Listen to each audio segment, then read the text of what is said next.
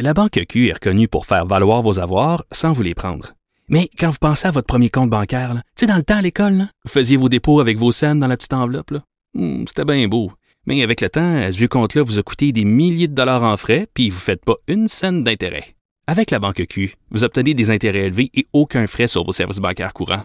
Autrement dit, ça fait pas mal plus de scènes dans votre enveloppe, ça. Banque Q. Faites valoir vos avoirs. Visitez banqueq.ca pour en savoir plus. À l'approche du 8 mars et de la Journée internationale du droit des femmes, plusieurs organismes de défense euh, des femmes qui s'unissent pour forcer Québec en quelque sorte à agir afin de résoudre la crise du logement qui affecterait gravement des milliers de femmes vulnérables ainsi que leurs enfants. J'en parle tout de suite avec Manon Monastès qu'on a l'habitude de recevoir à l'émission directrice générale de la Fédération des maisons d'hébergement pour femmes. Bonjour Madame Monastès. Bonjour. Écoutez, c'est un sujet dont on a parlé brièvement à quelques reprises, vous et moi, quand on parle de violence conjugale. On sait que la question de la relocalisation, la question de se trouver un autre endroit où aller habiter peut être au cœur des préoccupations des femmes. Aujourd'hui, vous avez interpellé le gouvernement Legault sur l'enjeu de la crise du logement.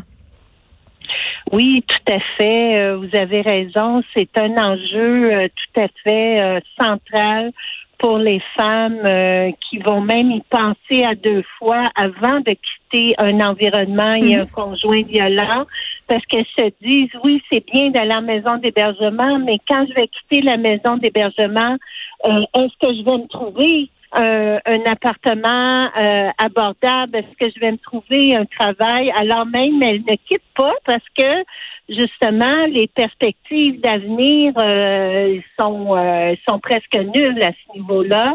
Et euh, il faut pas penser strictement à Montréal. En région aussi, c'est très critique. Ben qu'on soit en Gaspésie, qu'on soit dans le nord du Québec. Et en plus, ces femmes-là, souvent, elles vont vivre de même la discrimination dans l'accès à un logement. Parce qu'elles ont des enfants? parce qu'elles ont des enfants, parce qu'elles sont racisées, parce qu'elles sont autochtones, parce qu'elles sont handicapées.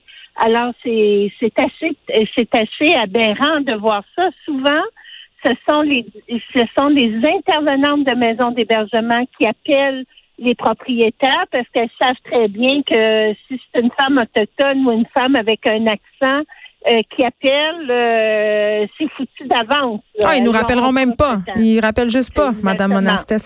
Euh, un truc aussi qui est important de souligner, je crois, c'est dans les dynamiques de violence conjugale, il y a de la violence économique. Donc souvent, les femmes qui se retrouvent à devoir chercher un logement, ben n'ont tout simplement pas les moyens de s'en payer un. Puis vous demandez en ce sens-là plus d'investissement dans les logements sociaux parce que pour ce qui est du privé, ils peuvent tout simplement pas se permettre de se payer un logement au prix du marché. Là.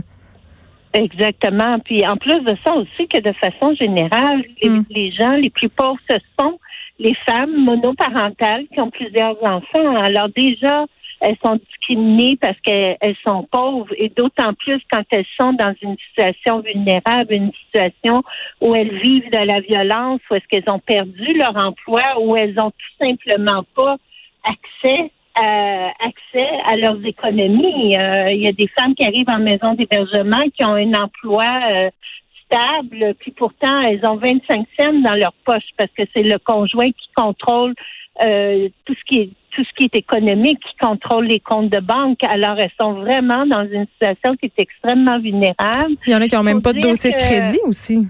Eh ben, exactement, exactement. Elles n'ont jamais été capables de se bâtir un dossier de un, dossier de crédit. Et il faut dire même qu'il y a plus de 50% des femmes, quand elles quittent nos maisons d'hébergement, elles se retrouvent encore dans une situation euh, de logement précaire. Là. Elles retournent chez des amis, elles retournent dans la famille, euh, elles ont des, des, des, des appartements euh, qui sont absolument pas adéquats, insalubres, euh, où elles font le tour des maisons d'hébergement. Alors, c'est une situation qui est tout à fait inacceptable. Et en terminant, Madame Monastès, on sait qu'il y a certains hommes violents qui peuvent même se servir de cet argument-là, de ne pas offrir un, un logement adéquat aux enfants pour tenter d'obtenir la garde exclusive. Exactement, exactement. c'est un ce sont euh, des, des euh, c'est un servicieux. Alors, euh, vous avez parfaitement raison de le mentionner. Est-ce que vous pensez que le gouvernement va entendre vos revendications parce que c'est pas la première fois que vous les faites ces revendications-là? Là? Ah, oui, eh ben on espère. Et puis à la veille du budget, on espère également que le gouvernement va prendre en considération la situation des femmes. Oui, mais avec tout ce qui se passe dans l'actualité, Madame Monastès, je peux pas croire. Oui, je, je, suis tout à fait d'accord avec vous. C'est vraiment un cri du cœur. Euh, euh, nous, on est vraiment, euh, on est tout à fait inquiète de la situation euh, des femmes qui vivent la violence, des enfants qui se retrouvent dans des situations extrêmement précaires. Et puis, il faut pas oublier aussi qu'on regarde du côté du fédéral, parce que dans la nouvelle stratégie nationale du logement, il y a quand même le gouvernement fédéral stipulé qu'il y aurait 25 oui, on promis. des des, euh, des, logements euh, accessibles communautaires qui seraient dédiés aux femmes. Mais on ne sait pas comment ça va atterrir dans les provinces. Et ça, c'est quelque chose aussi qu'on interpelle le gouvernement de pas oublier cette mesure-là, euh, qui pourrait être un levier justement pour des logements qui soient accessibles pour les femmes. Très bien, Manon Monassès, directrice générale de la Fédération des maisons d'hébergement pour femmes. Merci beaucoup de nous avoir parlé. Ben, merci à vous. De 13 à 15, les effrontés.